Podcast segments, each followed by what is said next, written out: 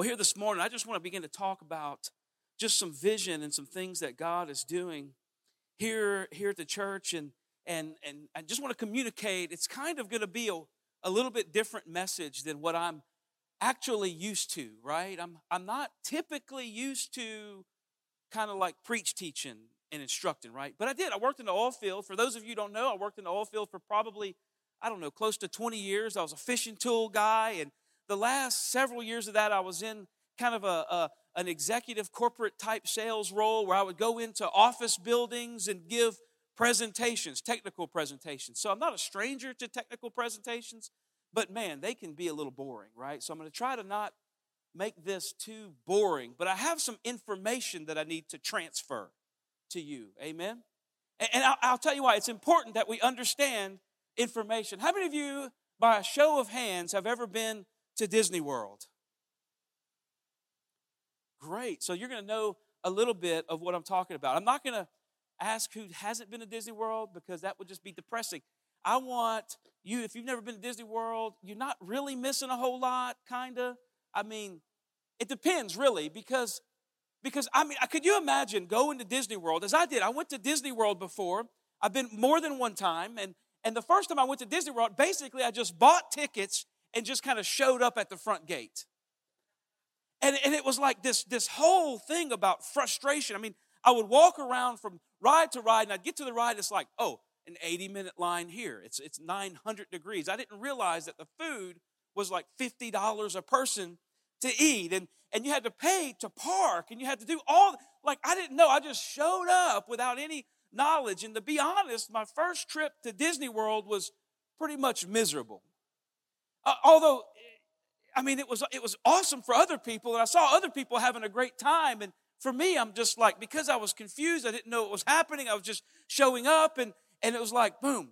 It was, it was not the best experience that I can probably have. And and then this past year, me and Shannon and the kids had the opportunity to go back to Disney World. But this time, I made some phone calls and I, I called some friends of mine who've been to Disney World multiple times. In fact, I had one friend of mine who actually works at Disney World and she came and visited with us and she said, okay, you need to go do this, you need to do this, you need to not do this, and you need to buy this pass and do is all these other things. And then I went back to Disney World the second time, and you know what? It was like a completely different experience. It was like, wow, this was uh, this was actually fun. I was the one kind of like skipping lines and doing all that stuff and really experiencing the fullness of all that Disney World had to offer. And and uh, but the, the reality is, is both of my although one experience was not so good and one experience was pretty stinking good, it was still the same Disney World. It's not like Disney World got better. It was just the same Disney World. Just the difference was is one I was unprepared and then the second time I went I was prepared. I was ready. I had some knowledge. I had a guide. I had some perspective that I didn't have before. And, and I believe that church can sometimes be the same way. Like we can just show up on Sunday morning, but we don't really know what's going on. We don't really know what people believe. We don't really know where the care house is. We don't know what care groups are, discipleship groups are, or the 16 fundamental doctrines of the of the assemblies of God. We don't know what that is. We don't know what bylaws and memberships and, and children's ministry and what the world is District 1 anyway. And where's the warehouse? You know, and and why are they using acronyms and this and that? It just becomes confusing and we get frustrated and we just say, you know what? Maybe church just isn't for me. So I, I want to kind of change that a little bit today and, and just share a little bit about the vision of who we are so that way you can get the most out of what God would want to do in your life. You know, it's not just about connecting to the church. The church is just a conduit, it's a vessel, right? It's just a vessel. Have you ever tried to to, to carry water in a colander. I mean, all, all you, you get frustrated and you just make a mess all over somebody else's floor. You know, and sometimes, some, sometimes church can feel like that. It's just you, you put a bunch of effort and water and all this other stuff, and you try to carry water in it. You try to use this vessel, but it's just got a bunch of holes in it. And you just end up being frustrated and frustrating everybody around you. And, and I don't I want to stop. I want the church is just a vessel. The goal is that we become a vessel for the Holy Spirit to dwell and that we begin to live lives that are fulfilled and lives that are close to God, that we can feel the presence of God in our daily lives. But, we, but the church, it seems like the church has just set up God as some, you know, some entity somewhere in far off cosmos that, that really just gives us a set of rules. And the, and the role of the church is just to enforce the rules that God sends us. But how many of you realize that God's not just a set of rules that the church is meant to enforce? Come on, God is, is like the creator of the heavens and the earth who created us in his image and likeness. And the church's mission in the world is to fulfill the fullness of our calling within the earth. But we were created to have dominion. Man, so, okay. Y'all gonna have to talk back to me. I am, listen, I know it's Sunday morning, but we're gonna preach, and y'all gonna preach too, amen? Come on. I mean, look, the more excited you get, the more excited I get, the more fun that we're gonna have. I mean, it's, it's powerful. And let me tell you, vision is important. The church, in fact, is going to be celebrating, can you believe First Assembly is going to be celebrating 70 years of ministry here in, in Acadiana. Man, that's exciting. Come on, let's give a, a God a, a hand clap of praise. August the 25th, you know, Pastor King, 70 years ago, came with a vision, right? To be a spirit filled, Pentecostal, born again, full gospel church in Acadiana where they, there wasn't no full gospelness in Acadiana at that time. There, there, it wasn't. He was the first one. He was a pioneer, right? Come on, I want us to continue to have that pioneering spirit within this church, that we're planting churches throughout Acadiana, that it doesn't just stop with these pews. You know, this church has a pioneering spirit, not a settling spirit, right? You know the difference between a pioneer and a settler. Pioneers are going to places that nobody's there. Settlers are just squatters. I don't want to settle. I want to pioneer. I want to begin to move the ball, continue the vision that, that, that the church began. And that vision for our church, if we had to just put a, a, a statement on it, is a place to meet with God, right? But man, I, I, for four years I've been thinking about like, what in the world does that even mean? Like, a place to meet with God. I mean, I get it. It's like the you know, it's where we come and we sing, and maybe every now and again we'll get like a chill bump or a frisson, you know, or something like that. You know, that's it, God, is that you? I don't believe that's what it is. Come on, how many of y'all know that in, in, in the book of First Corinthians, chapter 6, Paul admonishes the church. He says, Don't you know that the, the Spirit of the living God dwells with if your body is a temple of the Holy Spirit? Come on, the, the, the, aspect of a place to meet with God is because you're here and God lives in you. And when we come together, where two or three are gathered together in my name, church happens. It says that God dwells in their presence. I mean, that's what it means to be a place to meet with God. And, and, and I just want to, man, how do we do that in some practical ways? How do we, how do we really become a church that's effectively reaching and fulfilling the commission that Jesus gave us? Because let, let me tell you, it's not like Jesus just did a bunch of stuff and said, okay, guys, good luck. Y'all, y'all, good luck. I'll come back in a couple of thousand years or whatever. That's not what happened. Jesus actually, he said, listen, he says, he says, I, I, I got to go away.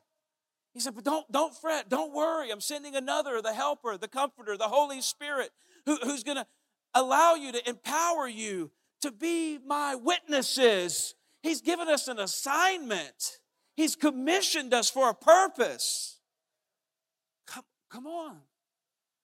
I mean, I, I, I, I love, I love all field work, but I mean, I, I love carpentry work. I love cutting grass. I love doing all those things, but I'm a Christian first. I'm a believer first. I'm a child of God first. I want to just go quickly to the book of Luke. Uh, I, I don't have this on my notes because Sorry, sound booth. But this is just something God just kind of is, is like an anchor verse for me. And, and I, I, wanted to make sure and share it. In, in Luke chapter 5, if you have a Bible, you can turn there. It's not going to be on the screen. I didn't give it to the sound booth. It's not their fault, it's my fault. In, in Luke chapter 5, it says this it says, So it was as the multitude pressed about him to hear the word of God. Man, let me, let, I just want to take a pause right there just for a minute. Like, if we really want to begin to reach the multitudes, the, the, the, this is the formula that Jesus left us. If I be lifted up, I will draw all men to myself. It's not like the church has to just come up with a different program. It's the, the, program is there. The program is Jesus. It's the word of God. And the multitudes gather to hear what? Not Jesus, they gather to hear the word of God. And, and so to continue, it says, and that he stood by the lake, this being Jesus, the lake of Gennesaret or the Sea of Tiberias, they're both the same place if you're a Bible nerd, and saw two boats standing by the lake, but the fishermen had gone from them and were washing their nets. Then he got into one of the boats, which was Simon's, and asked him to put out a little from the land. And he sat down and taught the multitudes from the boat. This is where I really want to focus a little bit here for a moment. In, in Luke chapter 5, verse 4, it says this, and when he, being Jesus, when he stopped speaking, come on, look at your neighbor and say, Stop speaking. Well, look at your other neighbor and say, Stop speaking. When Jesus stopped speaking, he said to Simon, Simon, launch out into the deep and let down your nets for a catch.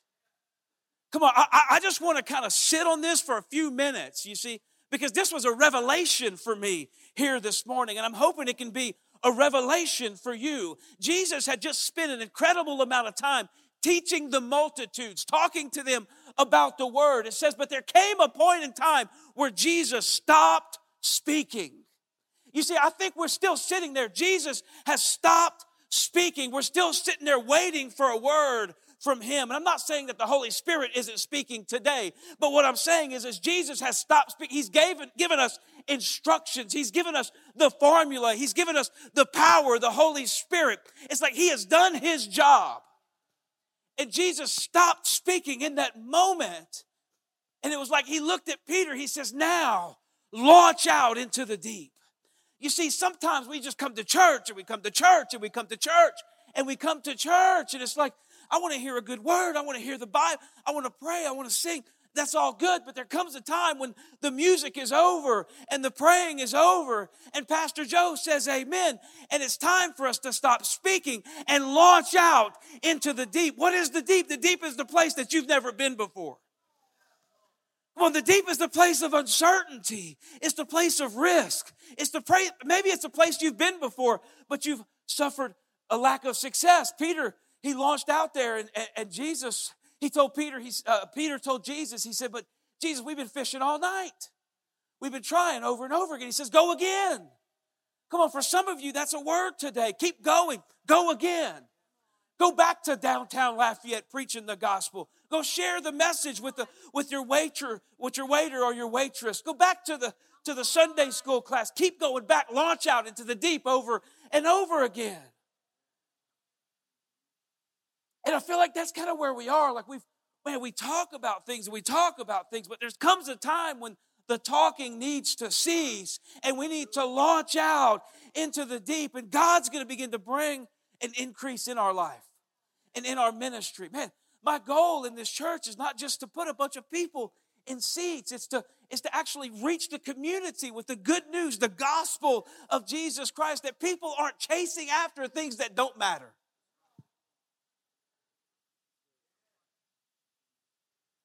Launch out into the deep.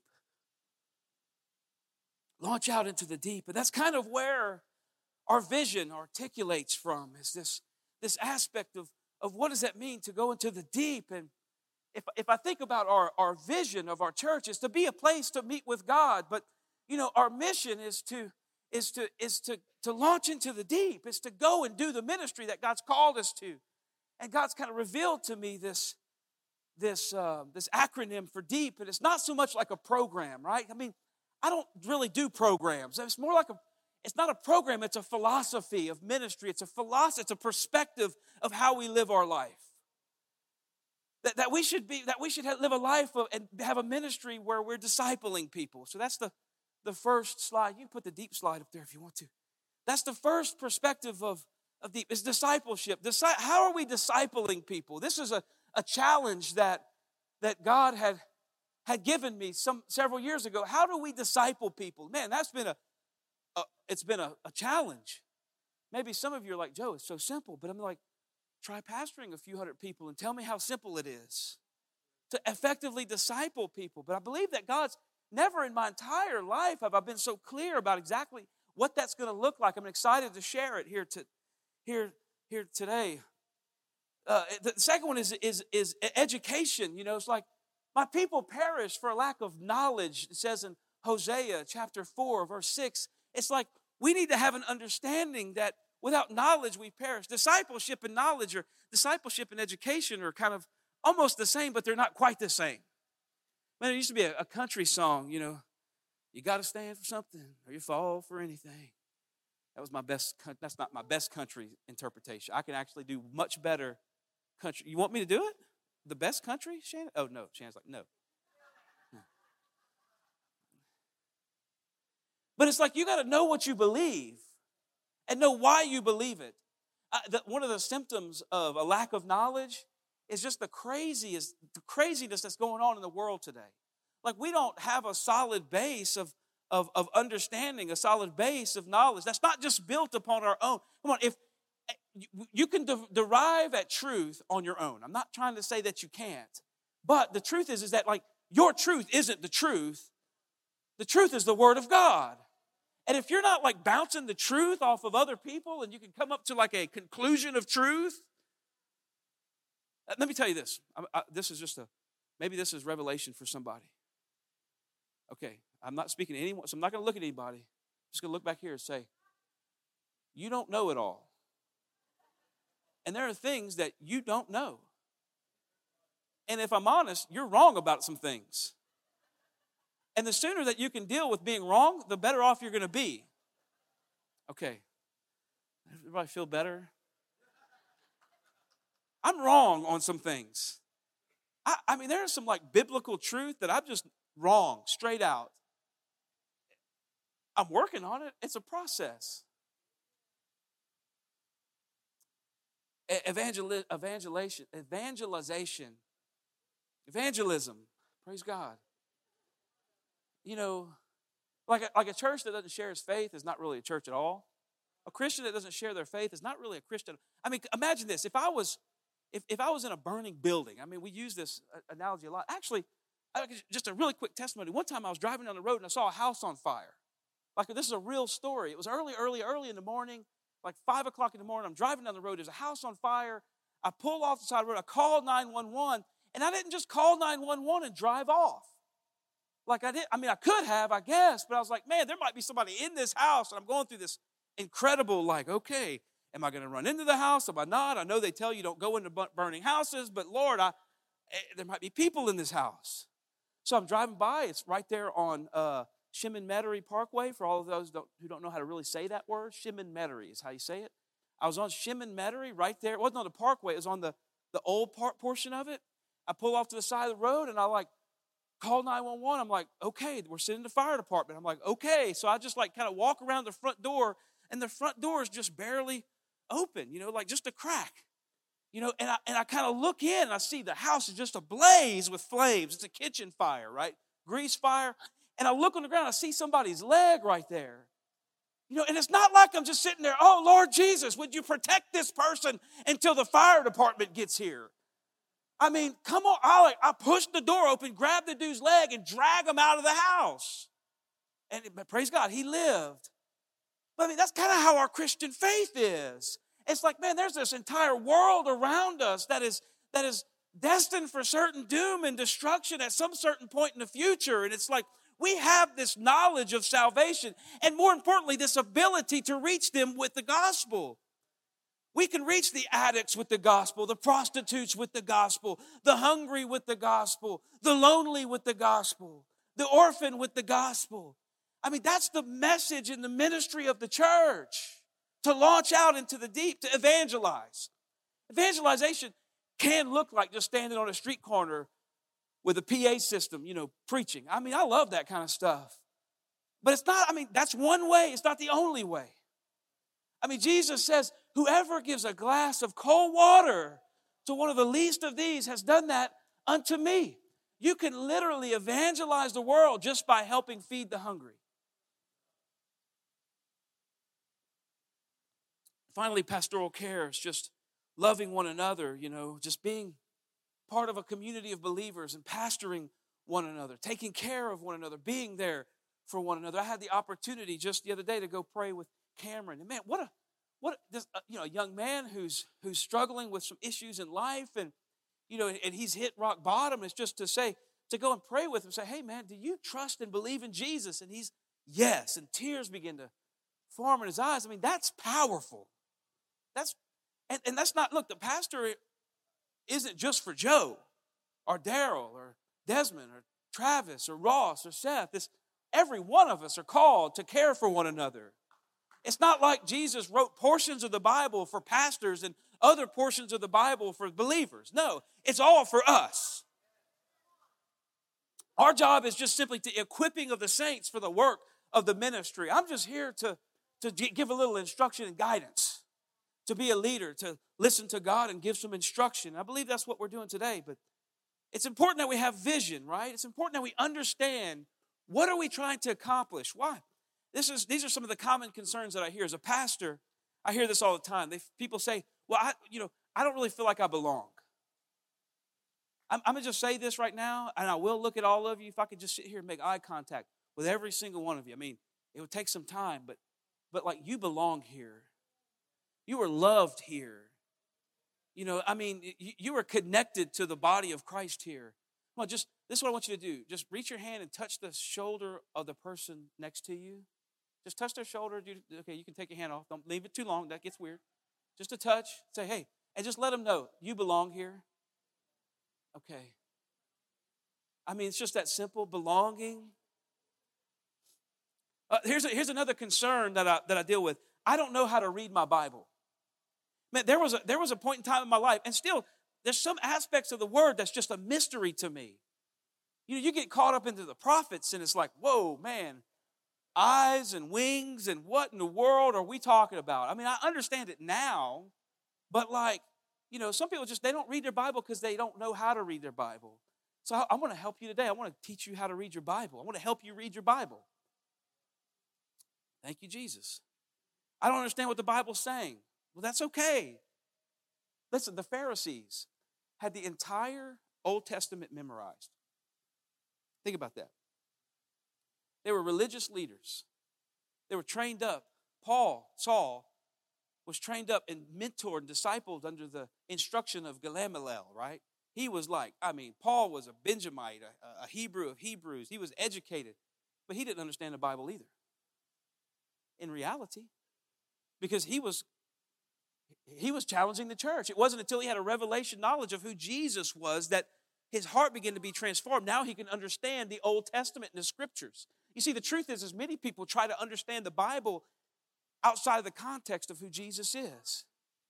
They, they try to read Old Testament things. I'm not saying the Old Testament is, is irre- irrelevant now. Actually, now it's just revelation because it all points to Jesus. Every verse, every word, every tot and every jot and diddle, tittle, whatever it is. All of it points to Jesus. Some of us say things like, I'm not sure that I believe all that stuff. That's okay. I was an unbeliever too. But like as you begin to study, as you begin to pray, as you begin to belong, as you begin to part, become part of the vision of a church, man, faith begins to rise up into you. And when faith begins to rise, miracles begin to take place. Some may say there's not enough activities at the church. These are some of the concerns I've heard for the, my entire family. I've been working diligently to, to minister to the entire family. In fact, that's one of our, our goals, one of our missions. It's one of the things that I do very intentionally about equipping children, right? I, am almost convinced that, like, we're, we have about a 20 year delay in seeing the fullness of what God meant for the church in the world because we have to train up these kids to go and be conquerors. We're just passing torches and passing batons and Amen. So what's the what's the vision of the church? And we're going to go into this. I want to look at Matthew 28, 19 and 20. Ma- mainly, yeah, Matthew 28, 19 and 20. And this will just kind of be our anchor verse here for this morning. Matthew 28, 19 through 20. I'm going to just read 18 just because it's so good.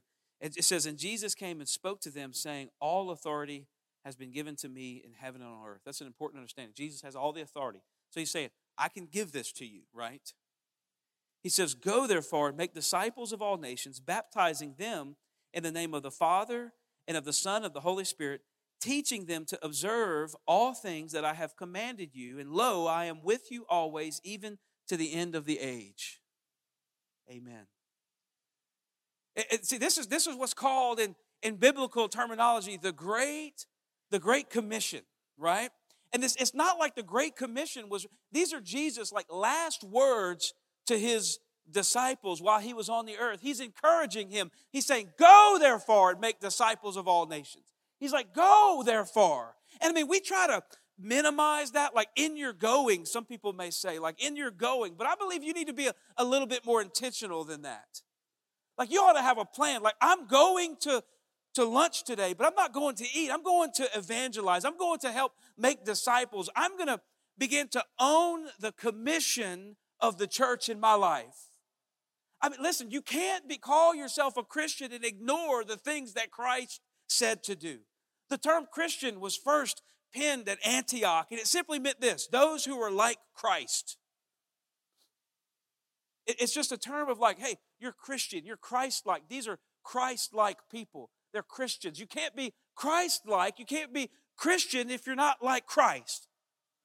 Christ was a disciple maker. He gave us a mission, He gave us a purpose. He says, Go and make disciples. And you can see how this really ties into our, our vision for the, ter- for the church to make disciples of all nations. This is discipleship. It's not a program, it's not something. It's, it's not something that we do, it's who we are. It's a mandate from heaven, right? Jesus, when he first came to earth, it, it wasn't like he went and established himself in the temple. He went and established himself in, on the seashore into the lives of other people who would later become his disciples. Jesus simply went to Peter and Andrew and James and John and, and Nathaniel and Philip and all of these, and he said, Come and follow me. Come and be like me, because he knew that I wasn't, he wasn't going to be doing this for long. Our, our mission isn't just to get people to come to church, but it's to get people to begin to become disciples of Jesus. You know, the challenge in, in discipleship is this is who's going to carry the mantle if the Lord should tarry. You know, this is this is, I mean, what happens if Jesus doesn't come back tomorrow? I mean, you know, we pray, oh, Jesus, come back today, Lord, come back tomorrow, next week. What if it's 20 years? What if it's 30 years? What if it's 40 years? Are we discipling our children to carry the mantle of the gospel? Listen, if you go to England right now, Great Britain, which was, was one of the greatest mission sending countries the world has ever seen, less than 2% of the entire population goes to church or calls themselves Christians. In fact, if you go to Germany, another, I mean, that's where the Reformation took place. I found out this out recently that, that so many people in Germany, if you say you're a Christian, then they actually take your tithe out of your check, like taxes, and they send that to the church. I mean, I'm, I'm really glad it didn't work like that. But because of that, people are just, they begin to say, oh, well, they just put none on their tax return and they leave the church. It's like the church is dying in other countries, and and we're just a couple of generations from that. If we don't take up the mantle of the gospel and begin to disciple our children, begin to disciple our young adults, begin to disciple our, if we don't become discipled, come on, the gospel is lost. Well, I don't really believe that. I believe that God will just raise up someone else to do it. He says that we should teach them to observe all things that that I have commanded you. Education, you know, part of the education is part of the discipleship journey. We need to know what we believe and why we believe it. We need to get involved in education. You know, we have all kinds of opportunities here at the church. He says, Go therefore, evangel- evangelism. We're not called to a stagnant approach to ministry, we're called to go. I mean, the worst thing I can do is, hey, we can get more people in the church. Maybe we just have a better worship team. Maybe we got a better, more flashy pastor. Maybe if we just got a better building, we can get, you'll get some people, okay? But the truth is, is that we're not going to get their hearts. He says, baptizing them in the name of the Father, Son, the Holy Spirit. That's pastoral care. This is what sets the church apart from other organizations, that we actually love one another. In John 13, 34 and 35, it says, A new commandment I give to you, that you love one another as I have loved you, that you also love one another. By this, all will know that you are my disciples if you have love for one another. Okay. I'm just going to level with you for just a moment. You're sitting down, I'm going to sit down. This is the leveling part, right? This is leveling right here. Being honest, being real. Uh, Jesus says that, that we are known as his disciples in the world because of the love that we have for one another. Okay? I want you to just let that sink in for a little bit. We love one another. Come on, look at your neighbor, say, I love you. Come on, make it awkward. Come on, look at your other neighbor that ain't your wife and say, I love you. Come on, look at that dude next to you with the beard and say, I love you, James. I love you, man. It's okay. That's what sets us apart from the world, that we have love for one another. But man, there's a, there's a saying, and, and I'm, I'm almost certain it's true that Christianity is one of the only organizations in the world that shoots its injured. It's like, man, somebody messes up. Oh, you know, I had some marital infidelity. Ah, kick them out of the church. Uh, oh, you know, uh, I had a, I went on a weekend bender, got drunk or stoned. You know, done with it. No, I mean that's what the church does, but no, don't stop doing that. It's like Jesus says that we'll be known by what? By our love for one another. Like, like your ability to be nice and kind and all that stuff is great, but it's not what determines my, love, my level of love for any of you. I'm, I love you because, well, first of all, I love Jesus, and Jesus told me to love you, but He actually put a burden in my heart to love people. So let that be our signature. I got to preach until the baptism is full, so it's got that much left. All right. The Great Commission. Just real simply, if you want to write these down, the Great Commandment kind of ties into what I just said in Matthew 22, 38 through 40. This is a man comes to Jesus says, Teacher, which is the greatest commandment in the law? Jesus said to him, You shall love the Lord your God with all your heart, with all your soul, with all your mind. And this is the first and great commandment, and the second is like it that you shall love your neighbor as yourself. On these two commandments hang the law and the prophets. See, the Great Commission to go, to, to, to evangelize, to disciple, to educate, and to pastor. Deep. The, the Great Commandment is to love each other, to love God, come worship, but love others. And then the Great Commitment, and it's in John 21 15 through 17. I'm not going to read it all, but essentially, Jesus is telling Peter, who's kind of the leader at the church at the time, to take care of the people in the church. He's like, If you love me, tend my sheep, feed my lambs, tend my lambs, he says, feed my sheep. Uh, all these things. He's saying, take care of each other, right? That's part of the pastoral care aspect of what we do. So, I want to talk a little bit about that. So, just to help so that's kind of the vision part, right? I want to give a little bit of instruction and some guidance. What does that look like? How do we accomplish that? How do we how do we disciple people? And this is kind of what I came up with. First of all, I had to define what is discipleship, and there's a ton of different definitions, but this is kind of the definition that I came up with. So, so discipleship is this. What is discipleship? Discipleship is intentionally equipping believers with the Word of God through authentic relationships empowered by the Holy Spirit to reproduce faithful followers of Christ. Okay? That's kind of the definition that we've come up with is discipleship is intentionally, it's being intentional. It's actually making yourself available. It's freeing up time in your busy schedule for other people. I mean, aren't you glad that Jesus made time in his busy schedule, you know, ruling and reigning the entire universe? to come and die on a cross for you. And, and he's, he's like, make disciples. How do you do that? Make a little time in your schedule for other people. And, and I'll say this if, if you don't have time to be discipled, you ain't got time to disciple others. Discipleship's intentionally equipping believers. It's, it's giving them the tools and the equipment that they need, right? It's like, man, it's like saying, what, what do I, it's equipping, right? Can you imagine sending an army? I mean, eh, like you, there's, there's been many wars fought on the backs of highly trained men. But it's not like you just take all these guys, you get them all riled up against the enemy, and you say, okay, everybody line up. All right, go kill all of them, right? No, that would be a suicide mission. I mean, that's kind of how the church acts. Like we get people saved and we give them a few words and then we say, okay, now go conquer the world. I mean, actually, Jesus says, I'm sending you out as sheep amongst wolves, right? And it's the role of the pastor to equip the church, the, those who are in the, in the church for the, for the ministry, right? And, and we need to have some training, some discipleship. How do we, how do we do that? It's just, it's, it's intentional. It's equipping. It's preparing. It's training. It's having your heart transformed. It's not just getting some head knowledge about the Bible. My pastor used to say most Christians will miss eternity with Jesus by 18 inches, right? It's the rough distance between your head and your heart. It's actually having a heart change for the gospel and being intentional about it. It's, it's, we, we equip believers. How? Through the Word of God. It's the Bible that equips believers.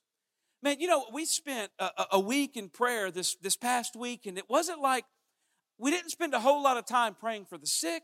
We didn't spend a whole lot of time praying for the homeless. For the, we did pray for the lost, but we didn't pray for the addicted and all these other things. And, and there's a reason why I chose to not take that approach.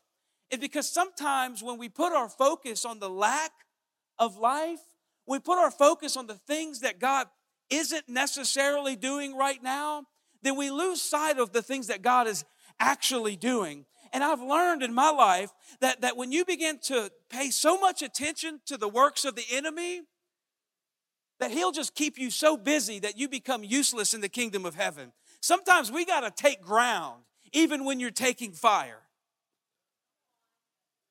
Even, even in the midst of my, of my enemies, he makes a table, which means that I'm pressing in into the, I'm not going to go walk out there. I, I'm pressing in to the, to the enemy's campground, and Jesus is taking care of me along the way. I mean, sometimes that's just the process. It's like, and in discipleship, I mean, we can deal with problems, or I can deal with addiction, I can deal with deliverance. You want a demon, we'll deliver you. But it's like, you know what the real issue is? It's like we can get you delivered, but if you don't fill it back with, with God's word, with the Holy Spirit, Jesus says he's, just, he's going to come back with seven of his friends that are worse than him. I would begin to displace the demonic in your life with the word of God. Like begin to equip people with the word of God. If you know the Bible, the devil ain't got nothing on you. Jesus in the wilderness, how did he uh, battle? This is Jesus. He's the creator of the heavens and the earth. He could have just like told the, he got all the stones, you know, the Avenger stones. Jesus could have just said, devil, you know, you're gone. He could have done that, but he didn't because he knew that we had a battle and he wanted to show us how to do it. How did Jesus? Uh, he defeated the devil with the word of God. It's the word that we equip with the word, which is why we're going to start as a church reading the Bible. Oh, man. Revolutionary idea right here, buddy. Because we're not making disciples of Joe or David or Travis or Daryl or Desmond. We're making disciples of Christ, of Jesus. And, Jesus gave us his word. And we're going to read the word of God. It's intentionally equipping believers with the word of God through authentic relationships. And we we looked at that word. We, I was going to use uh, um, accountable relationships, but there's just such an unhealthiness about accountability nowadays. You know, it's like authentic. I want to be like real friends, like a real authentic friend. Like, I'm not just going to listen to your problems and me give you solutions. No, I got problems too, and you're going to have to listen to my problems if you want me to listen to yours. Because we're real, we're real, we're real people. Okay? I have hurts too. And, and, and, and a relationship that's just all about you pouring out and pouring out and pouring, that's inauthentic. And let me tell you, accountability is something that you, uh, it's like authority. It's something that you get under willingly anyway. I can't force you to be accountable. No more. How many of y'all got a CPA? If you don't have one, you need one. But like it's not like your CPA is calling you every week. Hey man, did you did you fill out your bank statement? Did you do all this? No, he's just like at the end of the year, he's like, you send him your stuff. And if you got it right, you got it right. If not, he'll help you correct it. I mean, that's accountability. It's an accountant. And we need to have our lives accountable, but not under some weird authority thing where people just telling you how to live your life. That's, that's not discipleship. Come on, that's manipulation and control.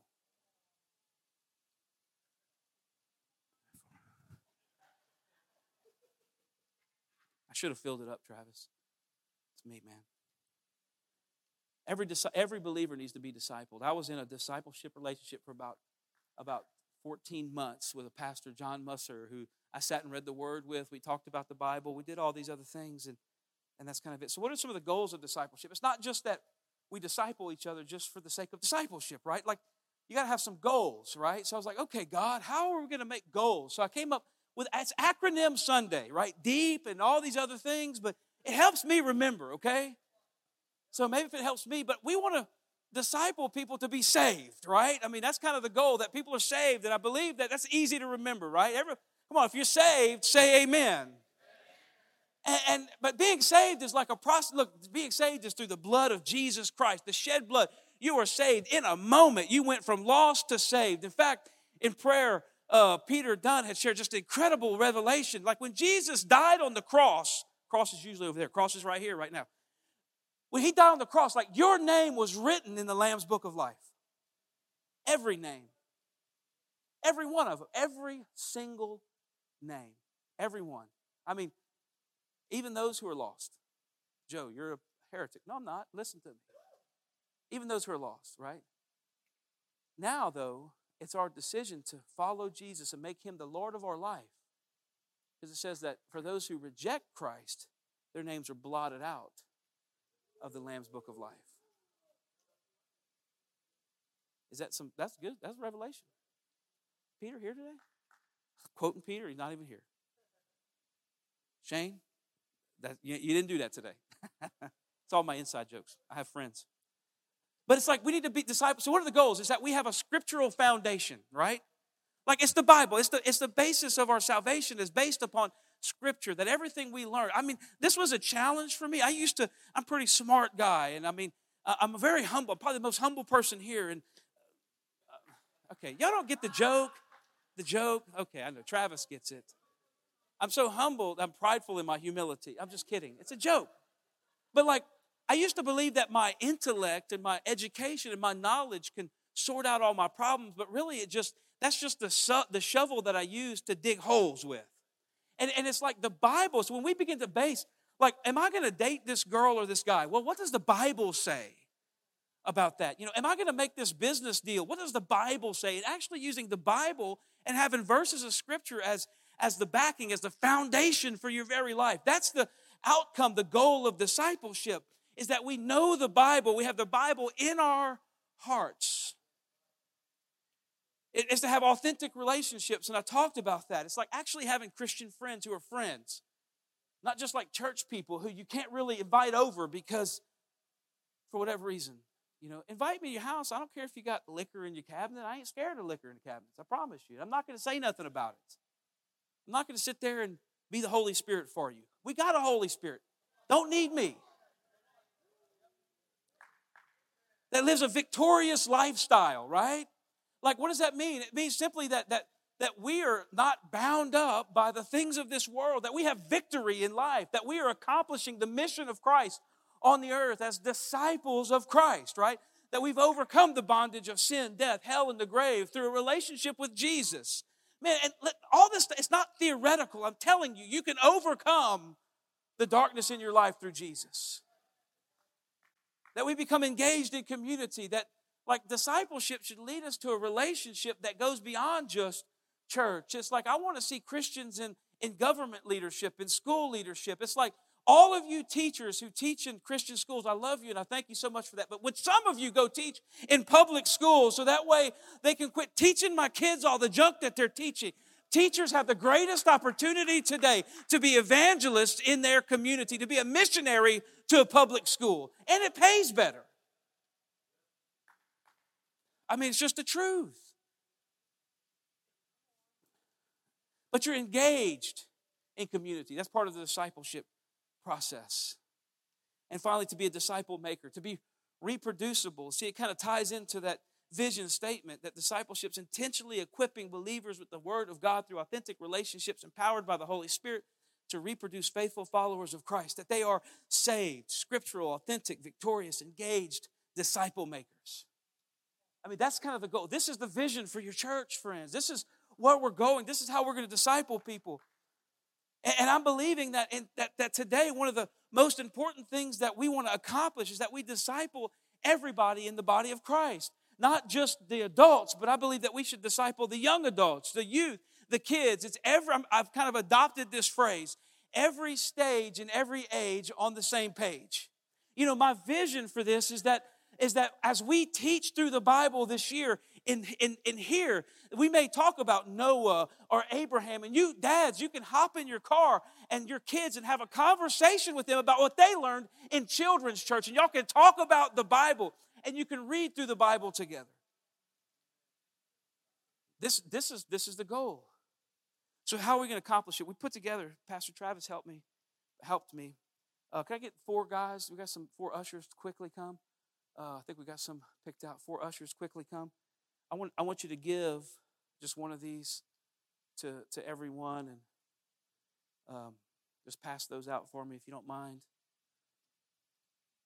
There we go. Just, yeah, pass those out.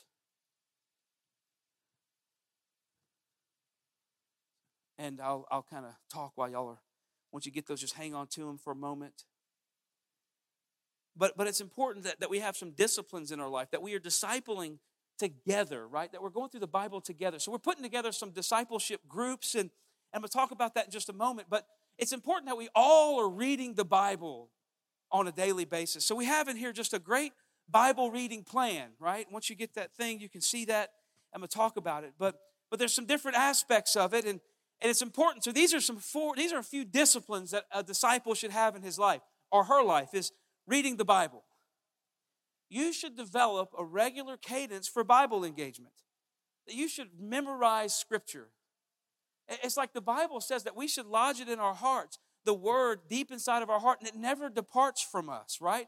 It's like we should be able to just have the Bible, the Word of God, in our hearts. This is, I mean, I love the printing press, I love the internet, and all these other things, but sometimes we use them as a crutch to not fully engage with the Word. You still need to memorize Scripture that we should journal, that we should write those things that, that God is speaking to. Man, I've been journaling now for a while, and let me tell you, friends, like that is a powerful process of, of helping the, the Word of God get lodged into your heart. We should be journaling and creating a, a special cadence for journaling every day. Got about that much left. Prayer. We should be praying every day. And finally, those authentic, accountable relationships, that we should have relationships with others, that we're learning from one another. It's not just reading the Bible, it's not just praying, but actually having a conversation with other people about what you read. And what's really cool, if we're all reading the Bible, we have all, every age and every stage on the same page, then we have a whole church of people that we can talk about what we're reading in the Bible. We have a whole church of people that we can engage and, and, talk about what we journaled and what God spoke to us today. So just take a look at this pamphlet real quick. It says on the front, it's just discipleship. This is part of our, our vision, and it talks about, and you see here kind of like the guidelines for how to journal. Some of you may journal, but some of you may not. And I honestly wasn't a great journaler, but here's some just guidelines. We like to, it's another acronym. Say thank you, Joe. It's another acronym. It's the HEAR acronym. And let me tell you, man, when I'm, and the reason is to hear, because when you begin journaling and begin really digesting what the word, it's like God begins to speak to you. I believe that God is speaking to us. Most of the time, we're just not listening. Or we're too distracted by the, by the wind and the earthquakes and the, and the fire. But so here's simply this: it's highlight, like highlight each verse that speaks to you by copying it under the letter H. Just write the letter H and and begin to just say, "Hey, look, man, uh, uh, Genesis chapter one, verse one, really spoke to me." Just write the verse out and just begin to say, "Man, this is an amazing." Explain it. What what does it mean? Why was it written? To whom was it originally written? Do the, the work of a little Bible study. If you have a, a, a, a phone or a computer, download the Blue Letter Bible app. It's free, but you can send them a donation too. And you can click on those words and you can do word studies. It's got commentaries, it's got tons of information there. And you can begin to ask questions to unlock the scripture and write it down, journal. I even got a new pen just for this year, my new journaling pen. It's a very nice pen. It's a Uniball Jetstream RT, 0.7 black, okay? It's the number one rated pen in 2021. You, you begin to apply the word because it's not just enough to be able to explain it, but to apply it. Like, uncover the significance of each verse. You know, how can it help me? How does this apply to me? Let me tell you, if you just read the Bible and don't actually apply it to, the li- to your life, then you're wasting your time. Like, change something. How can I apply this? Maybe it's a perspective shift, maybe it's a relationship shift. And then respond right out of prayer. And as you begin to practice these things, man, God begins to unlock things, right? And then you could listen, I, I, have thought about this long and hard. Like, man, could, maybe we should have some organized structural discipleship groups. And I was like, you know what? I, if you want to do that, that's fine. You can go on our website. I'm going to show you all this in just a moment.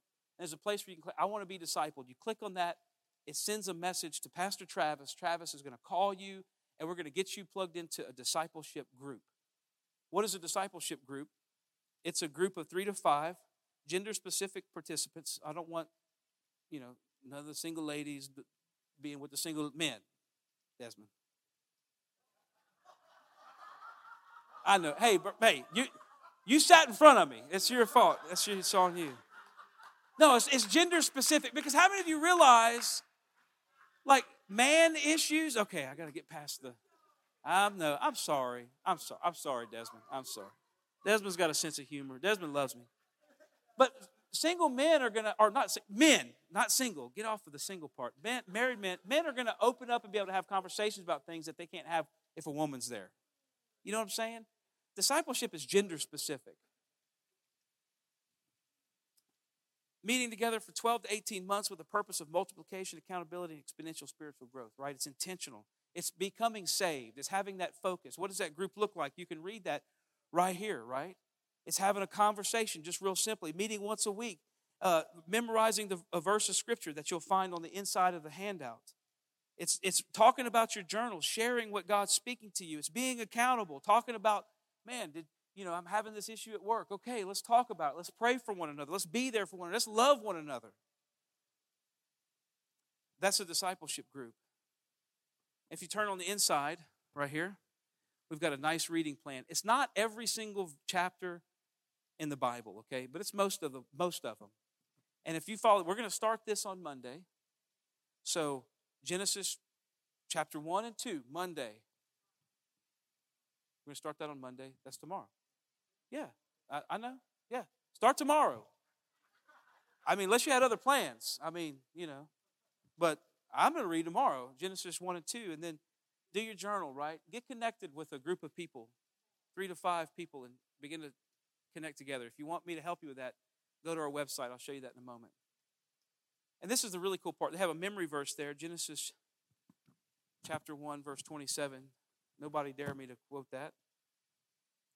Uh, but it's, it's like talk about, memorize that church. And this is the really cool part. So, this is how we're going to do this. Next Sunday, I'm going to be preaching uh, the theme for the next four or five weeks on in the beginning. I'm going to actually be preaching on what you're reading and journaling about and try to bring some insight and perspective because I believe that you know that that we should be reading the Bible, we should be preaching about what we're reading and then you can in your small groups you know, it, Sam, in, in your men's group, you can talk about the same thing that I'm preaching about, that we're reading about, and everybody's on the same, the same page. You know, we're all kind of doing the same thing. And for you men at home, your discipleship group could be your kids, and you can sit down and read that with your kids. And then when they go to church on Sunday, Pastor Ross is teaching them that. The youth pastor is teaching them all this is taking place. I mean, isn't that cool? Does anybody think it's not? I think it's pretty cool. Amen.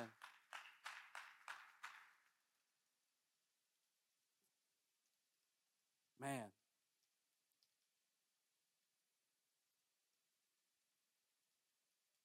I have a whole thing on education, evangelism, and pastoral care, but I'll kind of I'll just skip that. Can we go to the website? Is that is that cool? We can do that. So I have them, I had them bring the website up on the screen. It's it may work. I, I'm, it was working earlier. So, um, whoa, that's awkward. Okay. So that's our that's our website. I, I wanted to show you this because it's important. Again, it's like y'all ever been to Disney World, and you didn't know all how everything worked. It's miserable. But when you know what's what and where it's at, you can go. So that's our website, www.firstassembly.place. And uh, you go there, and they have this really cool screen. Scroll, go back, go back to the top for a second. Go back to the top. So you see right here, it says you can actually we have our marriage thing coming up, right? You can click on that, and it's going to take you to a form. You fill it out, and then not only not only do you just do we know you're coming, but you get all kinds of cool resource updates. We're going to email you some information, some videos, some booklets, changes, all that stuff. Like you get in the know, you know everything that's going on. You just fill that in, it's real simple. So, okay, go back to the home page. Just want to show that real quick. So you can go there. They have some cool stuff. If you scroll down, or in, okay, this, I'm not going to go there. Yeah, I will, just for a second. You know, like this, there's a whole generation that changed the way that they scroll on their mouse because of screens. Did anybody notice that? Nope, nope, I'm the only person. Okay. All right, anyway.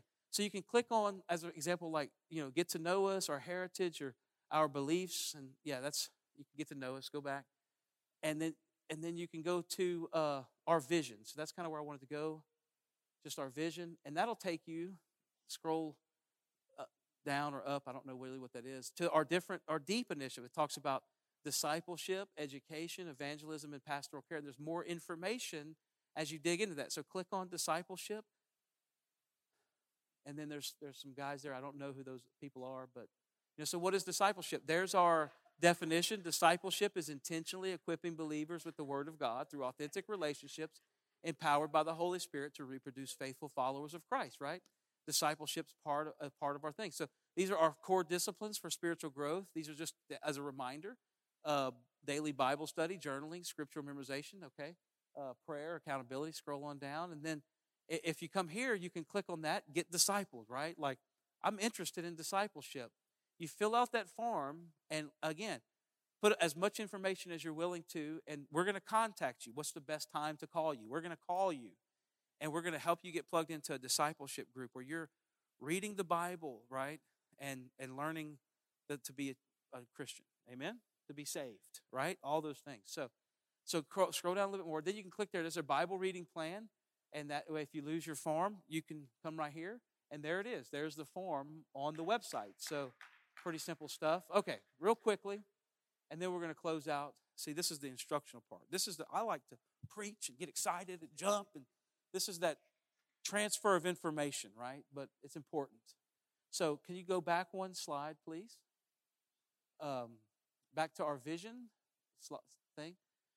And I want to talk about just real quick our care ministry because that's an integral part of our pastoral care.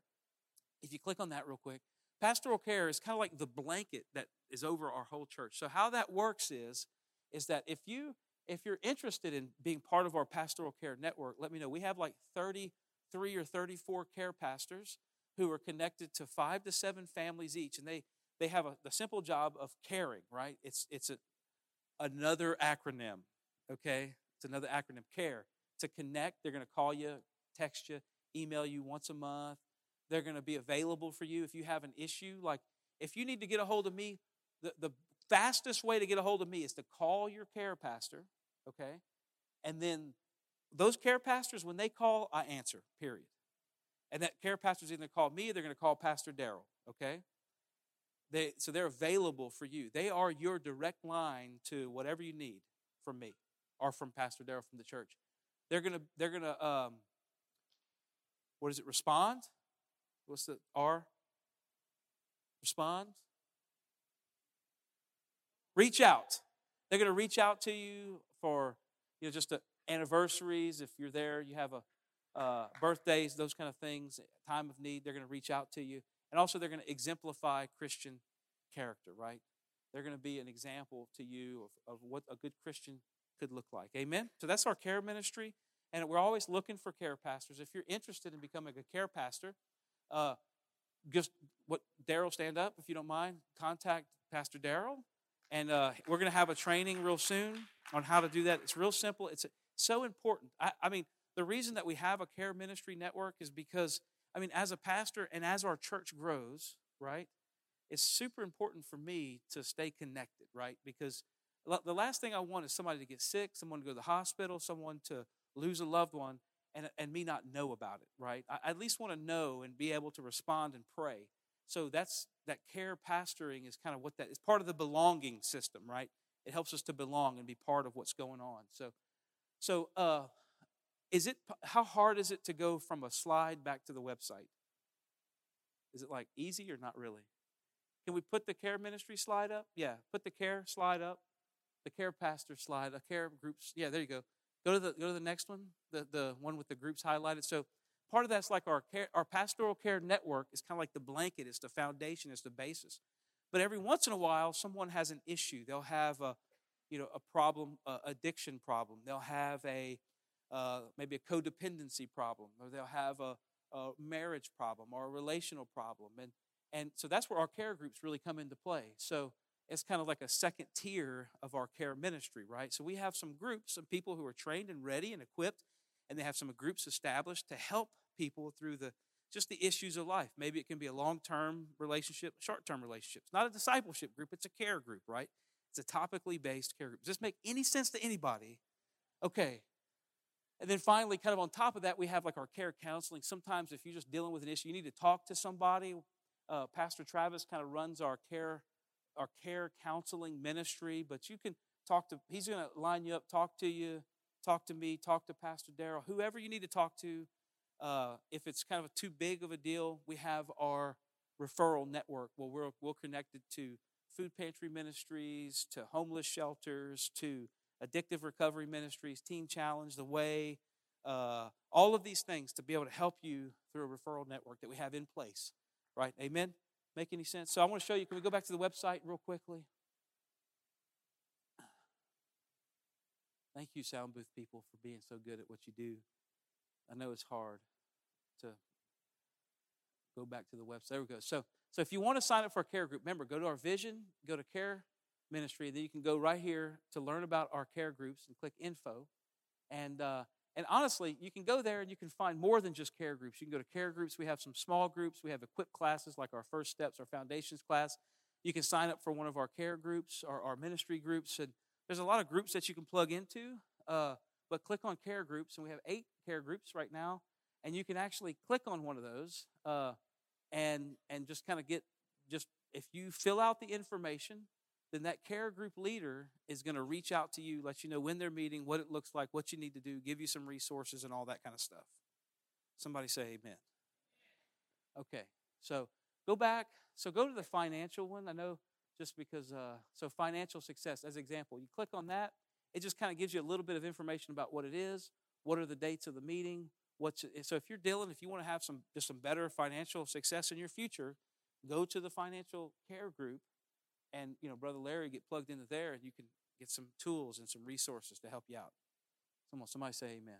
Amen. Praise god. Okay. So that's kind of what that's about. Um, also um, another thing yeah i think man that's a, I think that's really all i got time for today. Amen? Whew, man. All right. So the great commission. And it's like time for us to launch out. You know what I mean? It's like it's we've it's enough with the talking. Jesus is like he stopped talking. That, that was very intentional that they said that. They didn't have to say Jesus stopped talking, but he did. It's time like, okay, Joe, you need to stop talking. But like I'm, I'm ready to stop talking. I'm ready to launch out into into the deep. I'm ready to launch out into a greater relationship with Christ, to launch out to a more powerful relationship in this community. I want to li- really see the world changed by the gospel of Jesus. The world has been changed by the gospel. Maybe we don't see it, but it's different. I, I mean, could you imagine a world without the gospel? You don't have to. Go to, go to North Korea. You know, go to Cuba. You know, eh, these communist countries where they reject Christianity. Friends, we need to launch out. We need to take our, our step. We need to begin to propel our lives into Christ. Amen? Can we stand together here this morning? Worship team, would you come?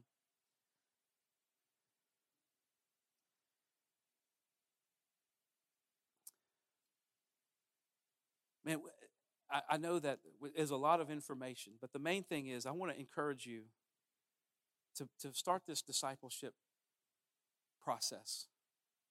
It really starts with just reading your Bible. And we've given you a, a, a, great resource, a great tool that you can plug into tomorrow and start reading your Bible. Week one begins tomorrow. And even if you start a discipleship group, I want to encourage you don't start on week one. Let's say three weeks from now, you, just, you decide to start a discipleship group. Just start on week three or four. Start where we are as a church so that way you can piggyback and we can kind of all work together to accomplish the mission of Christ. Amen? But it's time that we launch out. I mean, I'm ready. You know, there's this whole other aspect of education I really didn't even have a chance to share here this morning. But like, but we have our midweek services. We have Bible study groups like Pastor Desmond's. We have marriage classes. We have a, a whole internship uh, program that's really just going to continue to grow. How many of you know that we have a music school? For if you want to, if let's say you want to be part of our, our worship team, but you don't know how to play an instrument, that's okay. We can help you learn how to play an instrument. We have the, the tools and the resources to help equip you for that ministry, that you can learn a musical instrument. I mean, the, the limitation is your ability to come talk to one of these pastors and say, hey, I need, I need to grow. Amen? Uh, the limitation is your ability to go on our website, click that button, and say, I want to be discipled. I'm going to make room in my schedule. My goal this year is to make room in my schedule, no matter what it takes, no matter what I got going on. I want to be available for people in my life who want to grow. Now, that's the, the other part of it. It doesn't mean we have to chase people around. Jesus said, You draw nigh unto me, I'm going to draw nigh unto you. I'm not chasing people around for discipleship. Jesus simply said, Come and follow me. But some of you have people in your life that you're wanting to help and wanting to help them grow, this is a great way to do that. Use the Bible and talk about what the Bible says and watch people's lives change for the power of the gospel. Amen.